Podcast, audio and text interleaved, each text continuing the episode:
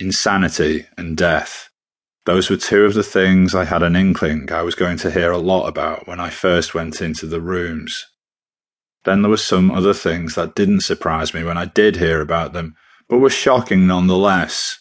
Violent dads, insane mothers, child abuse, trouble at school, unemployment, prison, the madhouse, fights, regretful sex, unplanned pregnancies, regretful abortions, drunk driving, car accidents, the death of friends, rape, murder, depression, suicide, chronic illness, and hospitals. Cradle to the grave drinking.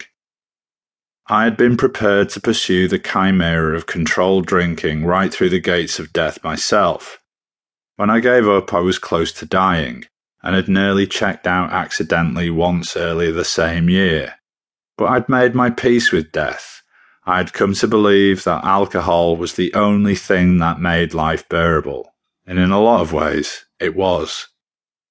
There was dirt, horror, and disfigurement everywhere I looked. But after one stiff drink, I could leave the house. After two drinks, the fear started lifting. And after the third drink, I'd feel like an artist. Or, to be more precise, I would see the world through the eyes of an artist. And after five drinks, well, I could take my pick of them. On a good day, I felt like Picasso.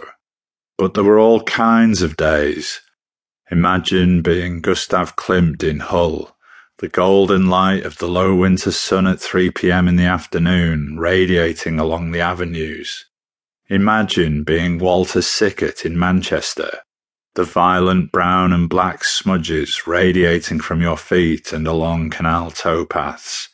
Imagine being Vincent van Gogh in St. Helens, the sky ablaze with stars. That is something close to victory, something close to beating death. They laughed at me and called me a piss artist, and how right they were. I was an aesthete with a broken nose, in a stained shirt and inside out boxer shorts, drinking the world beautiful. When you drink constantly, you become numb, slipping down into a sublife, a waking coma. You become a chaotic ghost that exists almost at one step removed from everything else. You float through the film of your own life. You see the sublime in the augury of fried chicken bones and tomato sauce cast upon the upper deck floor of a bus. You can divine a narrative among the finger drawn doodles on the misted windows. You can feel your destiny in hundreds of individual condensation droplets on the glass, turning red, then amber, then green. Everything that you'd worried about a few hours previously. Where will I get the money from? What if he beats me up? Am I seriously ill? Am I dying? Have I got cancer? What will she say when I finally get home a week late? Will she cry when we eventually go to bed together? Will she pack her things and leave the next day? How near is death? What will it be like? Will I scream and cry? What is it like to die?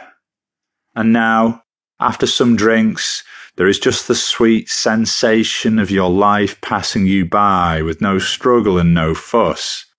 The rope slides through your fingers with no friction, just warmth, as a balloon rises higher and higher out of sight. I have bottles and bottles and bottles, and my phone is out of credit. A Mark Rothko night, a Jackson Pollock night.